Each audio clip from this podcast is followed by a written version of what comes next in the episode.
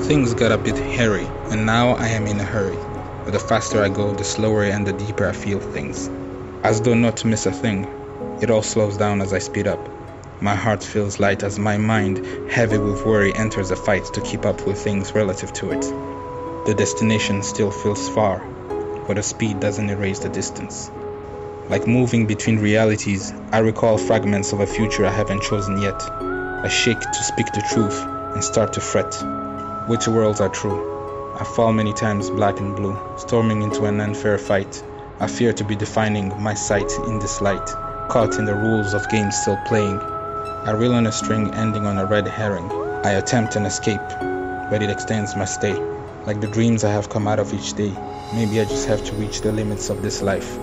Maybe I must hurdle my body into its boundaries in an unending and sorrowful strife, pursuing richer and fuller planes of existence.